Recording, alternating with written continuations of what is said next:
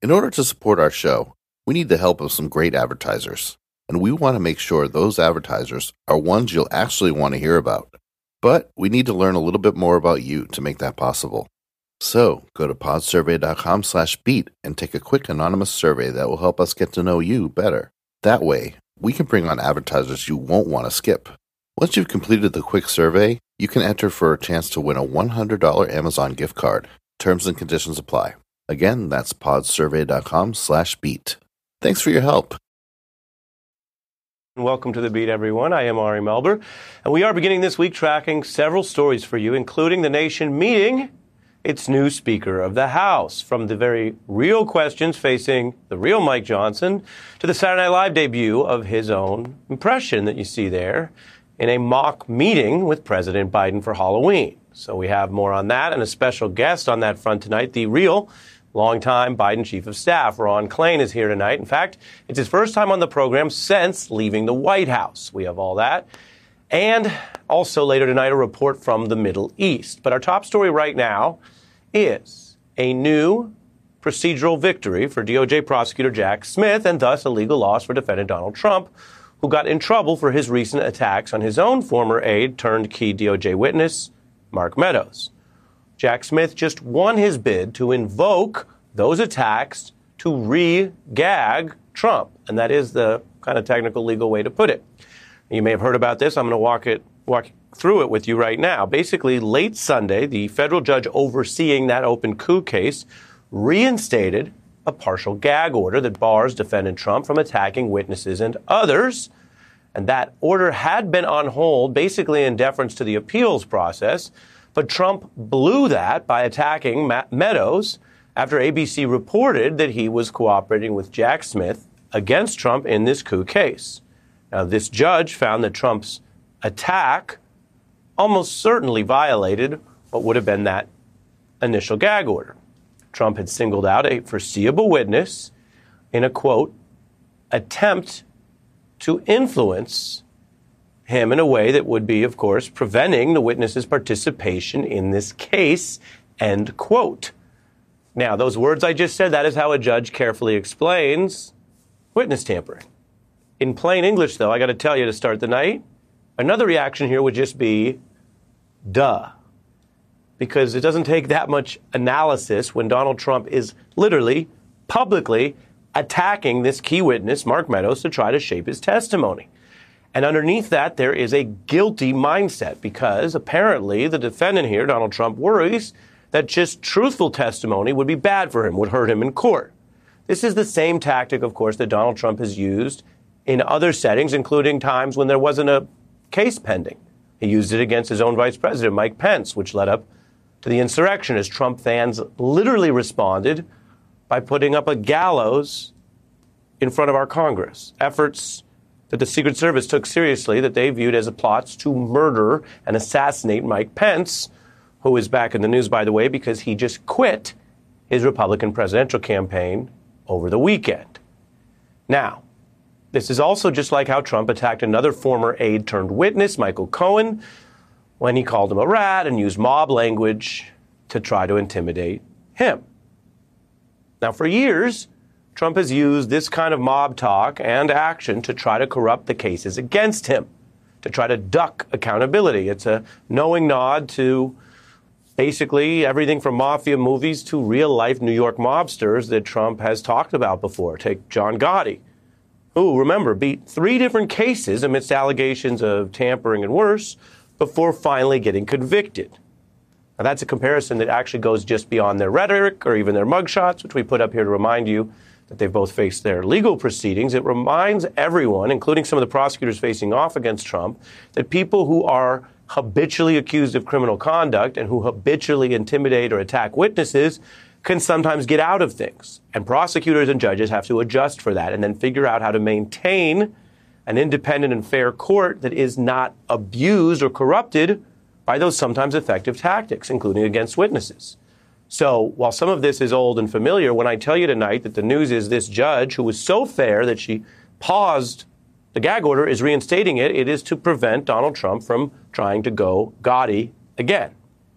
Now the problem here remains that Meadows does not seem to be backing off from what we know. And we don't know everything. We've cautioned people that a lot of these proceedings are private until they go to trial. But the reporting and the implications are that Mark Meadows is cooperating with Jack Smith. And that may mean that he is more scared of the prosecutors than his old boss, Donald Trump, right now.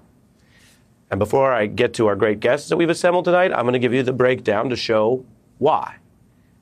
Meadows is also a co defendant in Georgia, where now three of his former co workers have confessed. Those are the red convicted stamps you see on the top row. They've pled guilty. And those convicted people are now vowing to testify against Meadows, who you see indicted in the bottom row, and the others who are holding out, and of course, Donald Trump, the key defendant in that RICO case. But remember, two of those Georgia convicts and three of those defendants overall are also on the hook in this separate but related Jack Smith DOJ case. They are the unindicted co conspirators Powell, Chesebro, Giuliani, Eastman, and Clark. So this is where Meadows has reportedly struck a deal. Remember, we don't know what he's doing in Georgia. We know the heat is rising, but in the DOJ front, we have him as a witness seeking some sort of immunity to testify. And that could hurt the indicted Trump. It could hurt the other co conspirators. So those are the two separate cases. Now, in our breakdown for you, I want to show you the combined pressure with these recent developments over just the past two weeks or so. Because when you take both cases together, you see why Trump is now in a worse spot. Meadows, now a star witness for the DOJ as he eyes his fate in Georgia as well. The other Georgia convicts are now under pressure to match whatever they swear under oath in Georgia with what they may ultimately say about Trump and the coup plots in the DOJ federal case. They could also, like Meadows, try to get some sort of witness immunity deal themselves. And some of them, as you see on the bottom of the screen, aren't cooperating yet in either place. So Giuliani, Eastman, and Clark, they're kind of standing by while other people take deals. Now, anyone who hasn't taken a deal and been convicted is legally presumed innocent. They may ultimately win. They could win in, in Georgia. They could not ultimately be turned from an unindicted to an indicted co conspirator. We are just going to track the evidence on that. But the sum total of the two cases you see on your screen with Donald Trump in the upper left, indicted in both places, is that there are more people convicted, more people confessing, and more people providing testimony who didn't even confess, like Meadows, than there were a few weeks ago. That's the legal context for Donald Trump lashing out at Meadows in D.C., even though he jeopardized his own gag order. That's the context because Trump knows that's where his first case is coming. It's also why he is regagged by this judge as of, well, late last night. Now, it has become somewhat common to treat Trump's cases as all kind of a blur. And there's been a conventional wisdom that's formed over the past few years. You may have heard that, you know, the top Trump people, well, they don't really seem to get in trouble. Well, seeing reality, though, requires seeing when things change, even if it breaks a pattern, or as they like to say in D.C., a narrative. So what's changing is now three Trump aides are in trouble confessing, one cooperating as well with Meadows, and no one has faced a coup trial yet.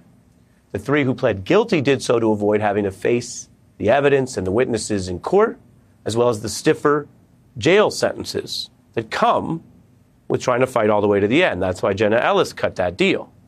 Now, when I mentioned the conventional wisdom and the narrative, not everyone is tracking this every day. People are busy with their own lives, with other problems. There's other news stories. There's everything going on in the world.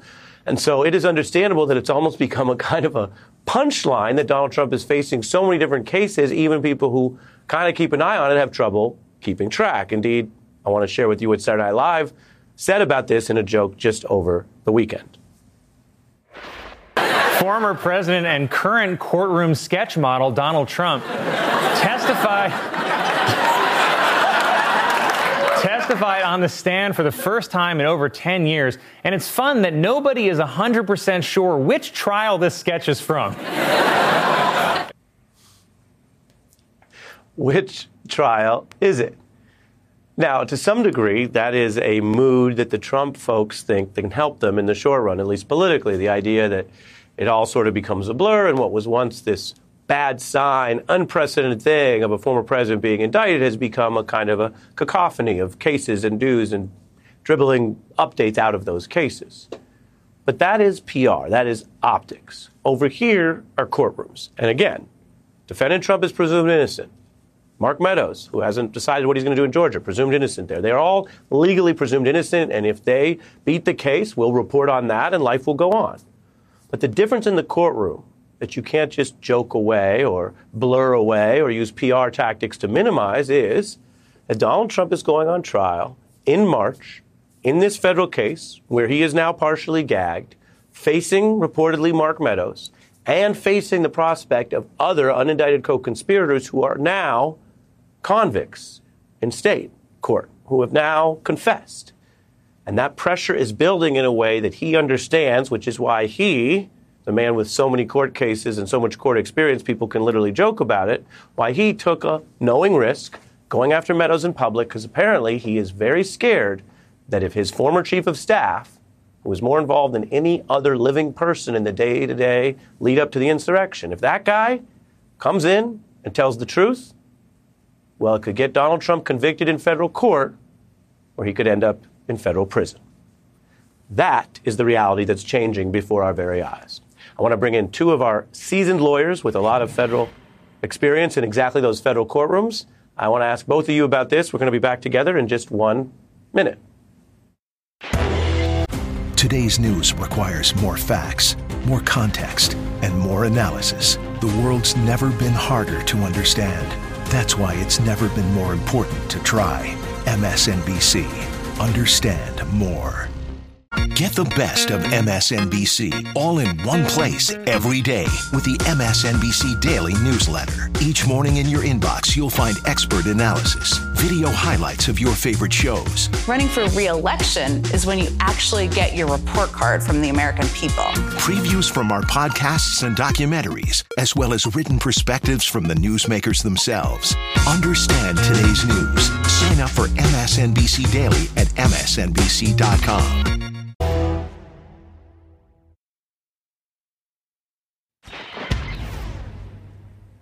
How is the heat on Donald Trump changing, and why did he just get gagged in federal court? Well, as promised, we turn to our experts, two experienced former DOJ officials, Neal Katyal and Joyce Vance. Uh, Joyce, I want to hand it right to you uh, with one of the charts that we ended on in our in our leadoff story tonight, which is how these two cases are combining or colliding to put pressure on Trump. Uh, your thoughts on that uh, and what he faces in, in the federal court trial? Right. So clearly the federal charges are the charges that feel most important to all of us, Ari, because that's the central conspiracy around January 6th and the big lie. It's always been a little bit of a mystery whether there's any coordination between Fani Willis and Jack Smith. We don't see anything happening publicly. But whether it's intentional or not, those two cases are, as you say, impacting each other. And every time Fani Willis gets a new plea deal down in Georgia, Donald Trump's lawyers in Washington have to flinch. Mark Meadows is also an unknown. His lawyer pushed back very stridently, saying that the evidence that Meadows was testifying to was not as favorable as reported. I've seen defense lawyers actually do that to protect their client before they get to a big trial. That's not impossible. Or Meadows could be in part a hostile witness who was forced to testify by the grant of immunity. Either way, though, prosecutors now know what Meadows' testimony will be, and that was what was important here. They need to know if he's friendly, if he's not friendly, and precisely how that fits into their case. Hmm. Neal?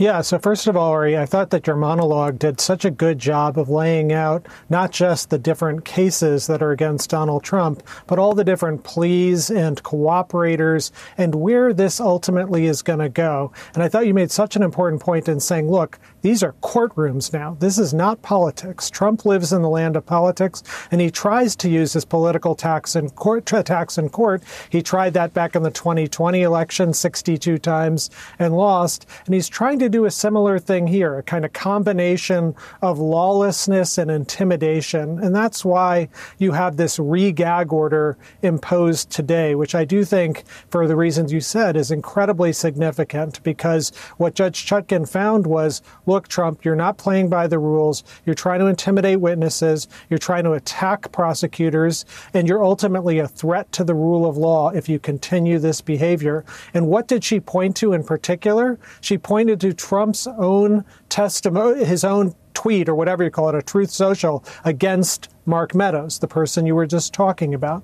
So, in a way, Donald Trump gave the strongest evidence against his motion to try and unseal the gag order, uh, but, but he was the best witness against that because he himself, the minute that it was lifted, started going and attacking witnesses once again.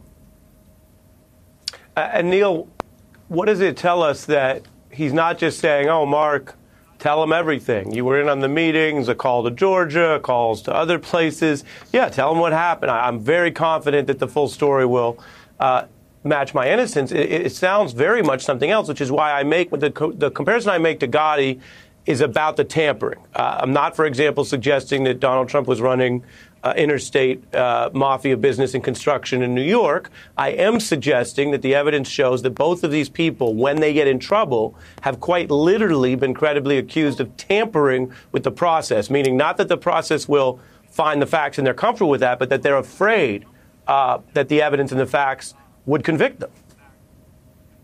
That's right, Ari. So it's not you're you're not saying that they're that Trump is doing the same crime, substantive crimes like drug dealing as the mob or something. You're saying it's mob tactics. And that is, of course, Trump's modus operandi. When has he ever, in any of these investigations, told people to go tell the truth, you know, without fear of consequence before the grand jury or to prosecutors? Never because Trump is afraid of the truth the way that a vampire is afraid of sunlight. And so he's going to consistently say this, scare them, say, try and get them scared, say, as he did to Mark Meadows, only cooperate, only, you know, cooperators are people who are weak and, you know, and things like that. And so it's going to be attack after attack with the idea of intimidating, which is straight out of the mob playbook. You're right. It's not the same crimes, but it is the same behavior and the same threat to the rule of law that a mob boss poses.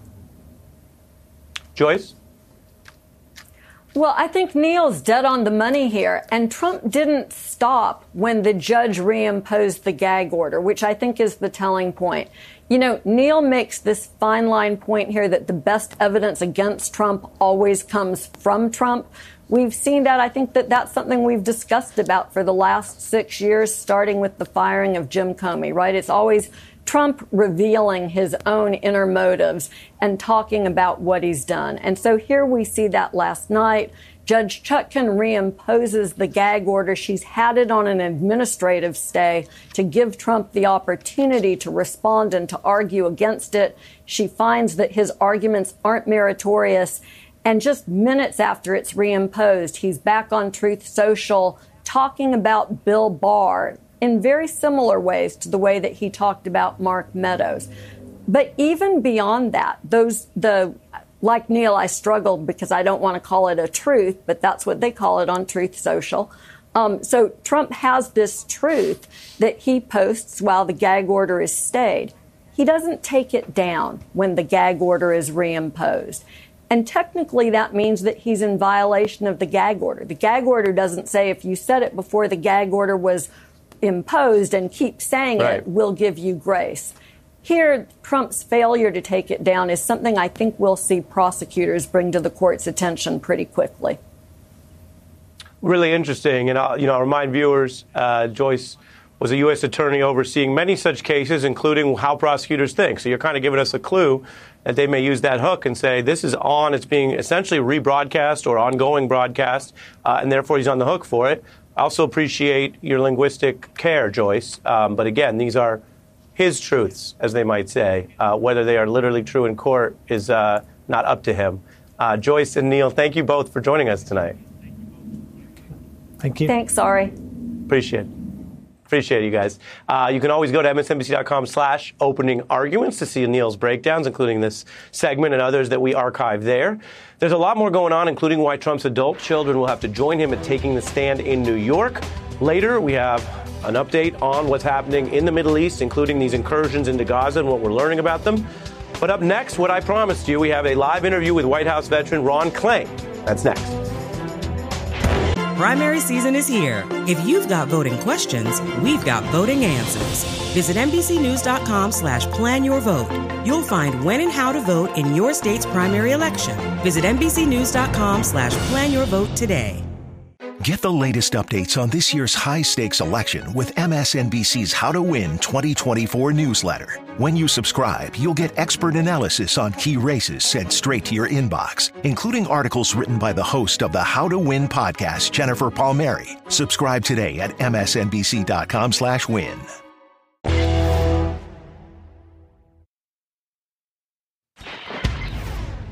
I'm new Speaker of the House, Mike Johnson. Oh, I see. All right, who? Mike Johnson. I was just elected Speaker of the House. Oh, all right. And your name is what? Mike Johnson. No one's going to forget that. So, how did you end up Speaker? No one knows. Remember my name, America John Mikeson. Are they jokes or is it mostly true? Saturday Night Live joking about this new Republican House Speaker, Mike Johnson, who has not been known nationally and is now in line for the presidency, the most important Republican in the House, dealing with the Biden White House on all kinds of urgent issues from foreign aid to the shutdown that partly brought down the last speaker. They want to have common ground. Of course, this is a president that he legally refused to acknowledge won the election. Johnson was, according to the New York Times, one of the most important architects of the Electoral College objections to President elect Biden's victory.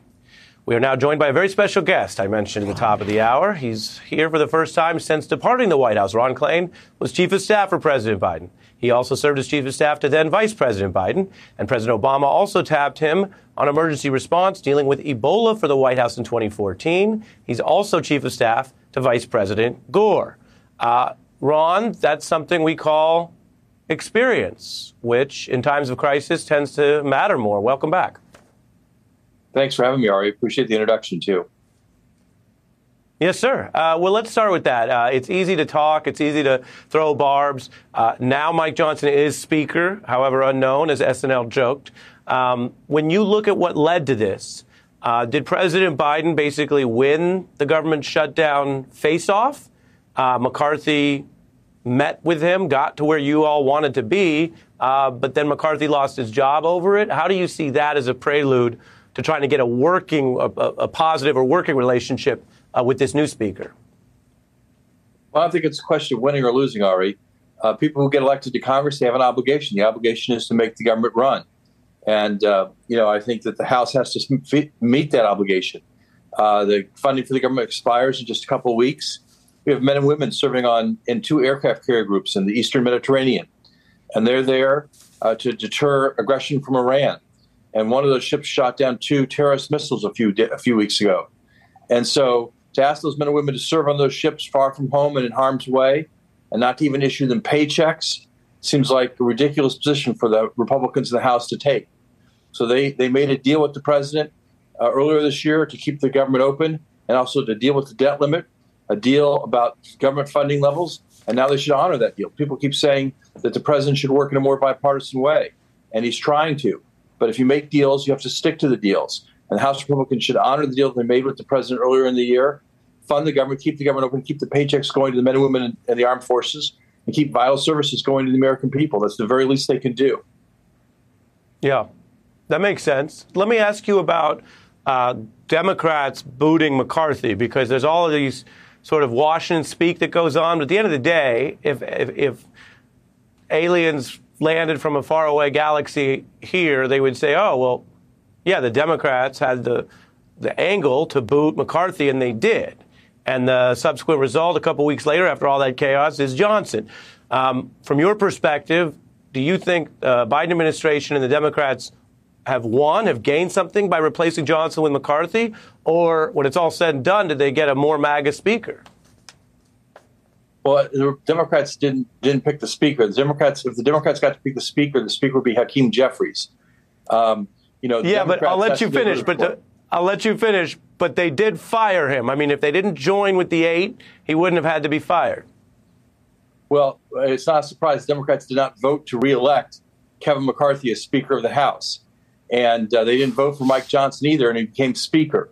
So the Republicans picked a Speaker who reflects their view, uh, extreme right wing views, wants a national ban on abortion.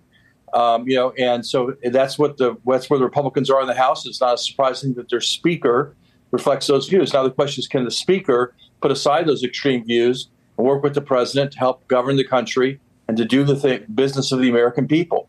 And Kevin McCarthy had very some very far right wing views, and he was able to work with the Biden administration to deal with the debt limit crisis to keep the government open. And now Speaker Johnson's going to have to do the same thing, or the American people will pay the price. Hmm. Yeah, I hear you on that. Uh, when we look at these foreign crises, I, I, mentioned the word crisis earlier, it's always a leadership yeah. test.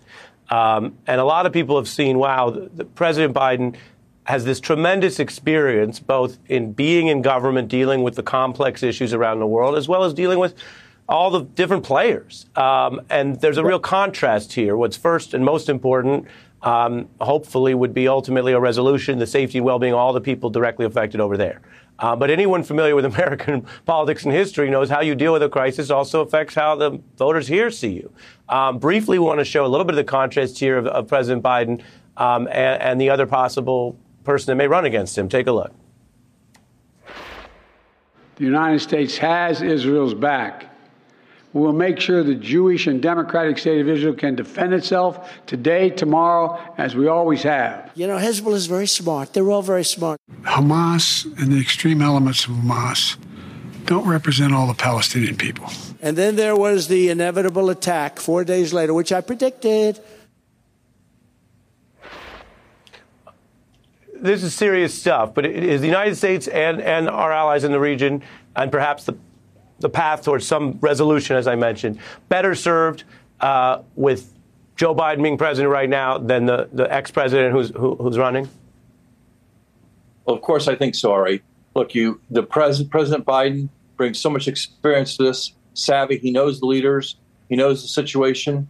He has successfully aided Ukraine in its effort to resist Russian aggression for over a year now, getting them seeing the invasion coming when most people doubted it would happen and then helping the Ukrainians defend themselves. And he's made very clear he's going to have Israel's back as it tries to root out Hamas, which not only killed uh, hundreds of Israelis, but killed 30 Americans on October 7th. And so he is standing up for the hmm. U.S. national interest, not his own personal interest. Donald Trump is self centered. You listen to talk about national security, it's all about him. The president knows that our men and women on the front lines and our allies need to be have need to be defended, and that's what he's doing with judgment and wisdom and experience. I think it makes our country safer. It makes the world a better place. Understood. Uh, all of that is your view of, of, the record. We also talked about uh, President Biden averting a shutdown and why you argued that would be better. There's a lot of reporting Republicans now don't don't even want to sort of faint or flirt with another shutdown. Um, there's other legislative priorities he's achieved. Uh, there's putting someone on the Supreme Court, uh, and yet the the pushback on this, and I want to give you a chance to answer it, Ron, is uh, there's still tremendous concern or, or lack of satisfaction uh, with, with President Biden's tenure thus far, if you ask people. Uh, I want to show you Gallup, which is a you know, a pretty reputable long term polling company. Uh, it's a low 37% approval. Uh, if you take Republicans out of the mix and how polarized people argue that is, I want to show you Democrats now, when you ask them, uh, the majority of Democrats say their view uh, is that basically they're concerned um, that President Biden may be, quote, too old uh, to, to run through a second term. Uh, what do you say here tonight to those questions, which again are not uh, just the media or just his yeah. usual detractors? Um, there seems to be something out there in the country. You know the man well. You obviously believe in him. You, you served with him. Uh, what do you say to the, those not easily dismissible, widespread concerns? Well, I say, first of all, on the approval rating, polls are polls. And in the end, he's going to run against a Republican opponent. And the choice is not Joe Biden against perfection, but Joe Biden against the alternative, as the president likes to say. And I am convinced he will be the choice of the American people again, as he was in 2020. That when they compare Joe Biden to his likely opponent, Donald Trump, the American people are not going to want to go back to the craziness we had those four years the chaos, the insanity, the, the corruption. They're going to want to stick with President Biden, with what he's gotten done and what he can get done. So I, I think the approval rating is less important for that terms of people saying he's too old, I will tell you this, Ari. I think his age, I understand why people raise age as an issue. He is our oldest president in history. But you look at what he's doing. Look at how he does the job. A couple, couple weeks ago, he flew to Israel. This was up 24 hours, went over there in a single day, made critical statements over there, and did critical diplomatic work over there. Helped negotiate an agreement to get humanitarian aid into Gaza. Helped work with the Israelis on the defense issues. Then came back and gave a live nationally televised address. Every person in America could watch and see the president at work. What they've seen is a president with wisdom and savvy and experience who succeeded in getting things done in the Congress when people said nothing could happen, and who succeeded in defending our allies in Ukraine, who are succeeding in, in backing up the Israelis and also getting humanitarian aid into Gaza. Very difficult situations. And I think his age speaks to his wisdom and experience. It's what we need right now in the White House. I could say from someone who was there with him, the man is more than up to the job. He proves it with his stamina and endurance every day as he does the job. And the American people are well served by having him there. We need him there for four more years. Hmm. Well, now people get to hear uh, your perspective on that. And as mentioned, uh, you have a lot of experience on that. Uh, and Ron, I appreciate you coming back on the beat, taking all the questions. Uh, this kind of exchange, we, th- we think it's worthwhile. So I appreciate you making the time. I know you're busy. Thanks for having me, Ari. I look forward to coming back again soon. Great. Yes, sir. All right. Ron Klain, uh, our special guest tonight. We appreciate that. I'll tell everyone what's coming up. That New York trial is going to have something that we haven't seen in many years. Donald Trump and his adult children on the stand under oath. The fraud trials developments. We have more on that. And uh, news out of the Middle East as we get some indications of what has been a largely secretive set of ground incursions over the weekend. We have an update and a special guest on that.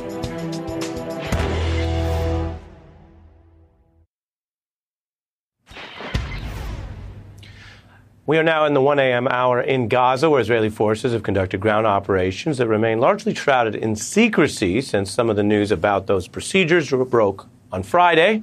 Israel Defense Forces say today they rescued a female hostage who was kidnapped by Hamas, a private in the Israeli military. They released this picture. Israeli officials say, however, 239 hostages are still held by Hamas.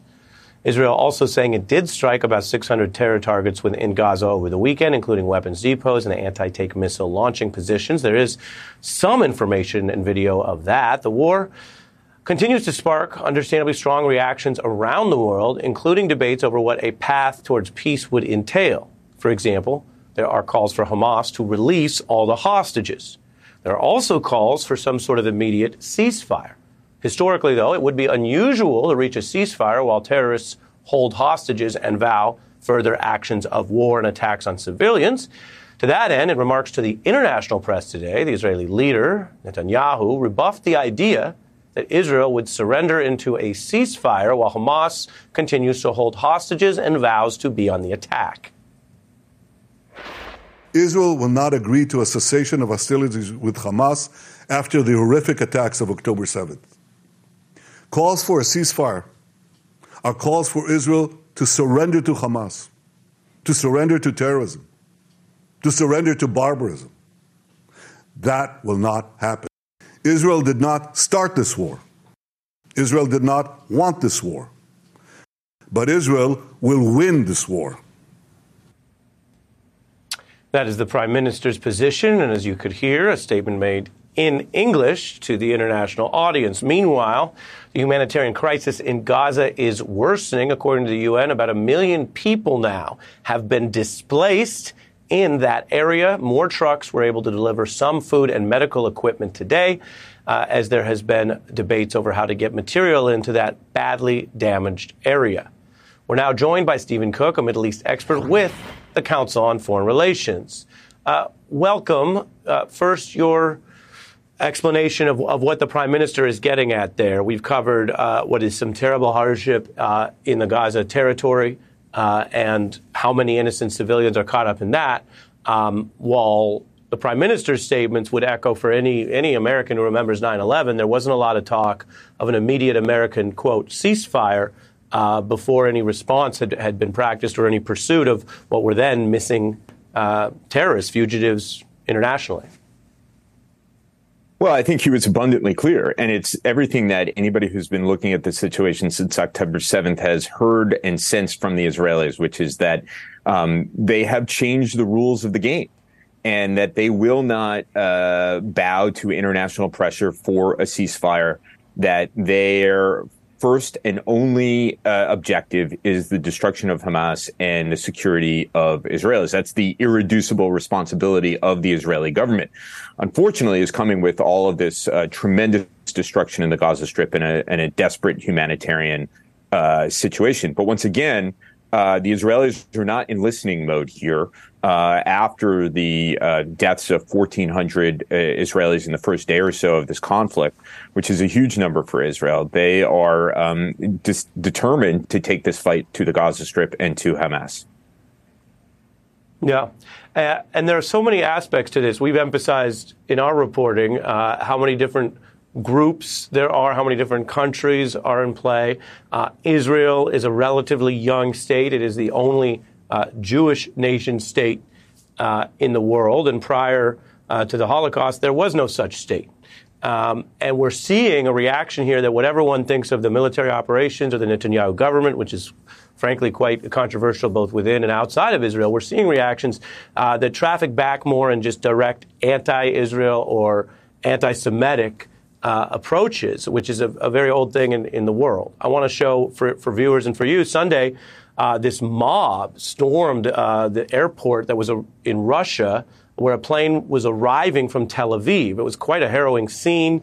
Uh, now, this is an area of Russia that is largely Muslim. There were reports of signs that were attacking the Jewish people, saying we don't welcome Jewish refugees, uh, uh, uh, accusing anyone with any link to well, frankly, just a plane from Tel Aviv as being a quote child killer. Uh, it was it was quite a scene. We have some more of the video here.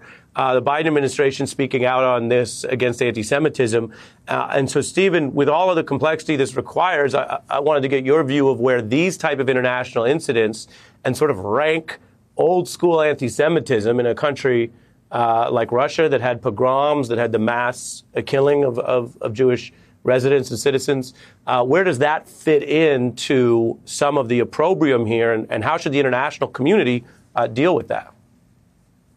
Well, anybody, uh, particularly uh, American Jews who watched that video, had to be shaken to the core, given Russia's history with pogroms and the vast number of American Jews who can trace uh, much of their family's history back to this part of the world. What we are seeing as a result of the Israeli operations is this kind of uptick in anti-Israel and, as you point out, anti-Semitic uh, protests uh, around the world. Some of them are fused together, some are, are not. Um, but it's incumbent upon um, the international community and governments uh, to make it clear that while passionate solidarity with the Palestinian people is one thing, but uh, attacking innocent Jews or threatening to attack innocent Jews is entirely something else. My sense is that in Russia, uh, in Turkey, in other places, that leaders are in fact stirring these types of sentiments for their own domestic political purposes. Right, which there's a long history of that as well. Uh, finally, before I lose you, I did want to uh, put up the headline of, of, Netanyahu, who's had many problems even before this uh, this terrible attack on the seventh. Um, he was basically uh, had to apologize now because he tried to put out some sort of statement where he was accusing his own uh, military leaders of the lapses that led to the massacre. Uh, it was widely seen, I think, within Israel, according to reporting and, and basically what people were saying, as him passing the buck. Uh, when it was in fact some of his specific and controversial policies that were dividing the government in Israel, uh, and then he had to sort of walk it back. Um, if this weren't such a serious uh, uh, conflict, right? Many Americans are familiar with the idea of politicians saying something and walking back, but this is on sort of the central and uh, the central damaging war they're in. Um, what does it tell you as an observer there that that Netanyahu is still this, shall we say, quote, strident, um, and also misfiring? I mean, that he literally tried this and walked it back because the opprobrium, the, the opposition, including from the Israeli right, was too strong.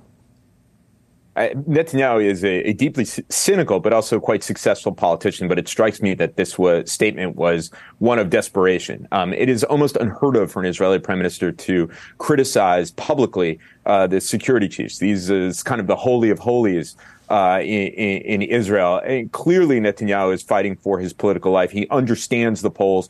As you pointed out, this was already uh, a controversial government, and his effort to ignore the idea that the buck stops with him as the head of government, as the prime minister, has gotten him into even more trouble. at a moment where uh, his political career seems to be coming to an end.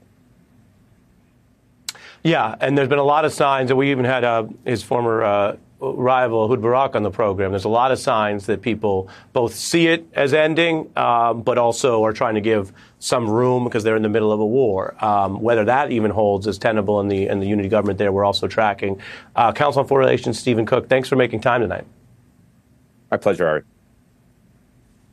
I appreciate it. We're going to fit in a break. When we come back, I mentioned the trials and the cases can blur, but that's because Donald Trump is in so much trouble. His kids are going to be forced under the stand. We have the update on that next.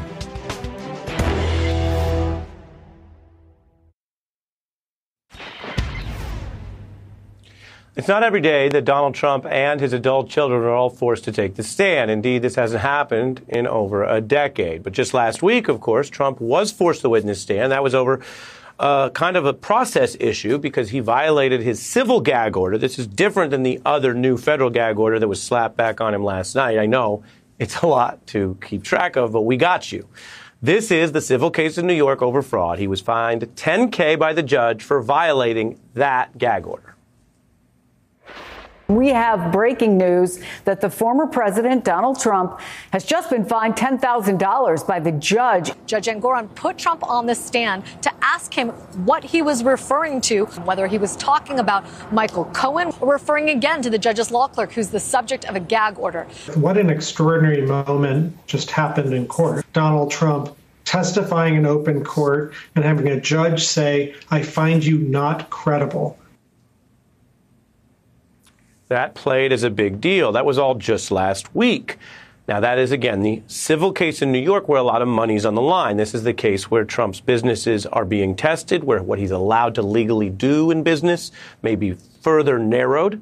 So, now defendant Trump and his adult children will testify. This week, we can tell you it starts off with Don Jr. and Eric Trump Next week, defendant Trump will take the stand, and it'll be about more than just the gag order. And then by November 8th, you see Ivanka Trump. Now, Trump's three adult children have been involved in his company, his branding, and many different business activities. It has also sometimes blurred, to say the least, the line between personal and business because in efforts to either save money or cut corners or sometimes play games with the tax authorities, and the New York Times has busted at least Trump himself for that. The kids bit of a separate matter, but some of their homes are actually owned by LLCs, which the judge has stripped of their legal business standing.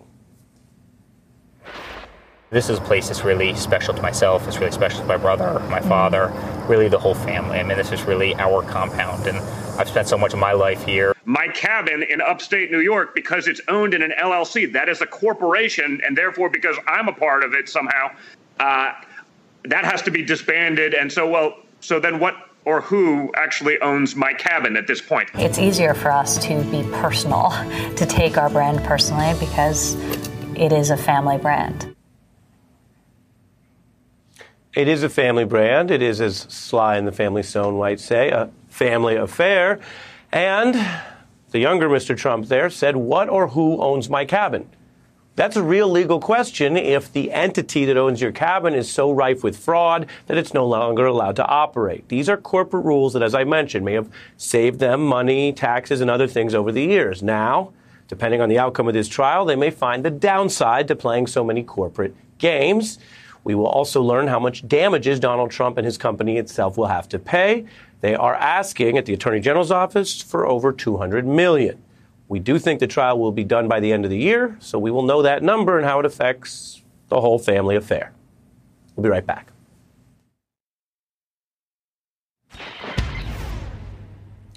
That does it for the beat. You can always find me online at Ari Melber or arimelber.com.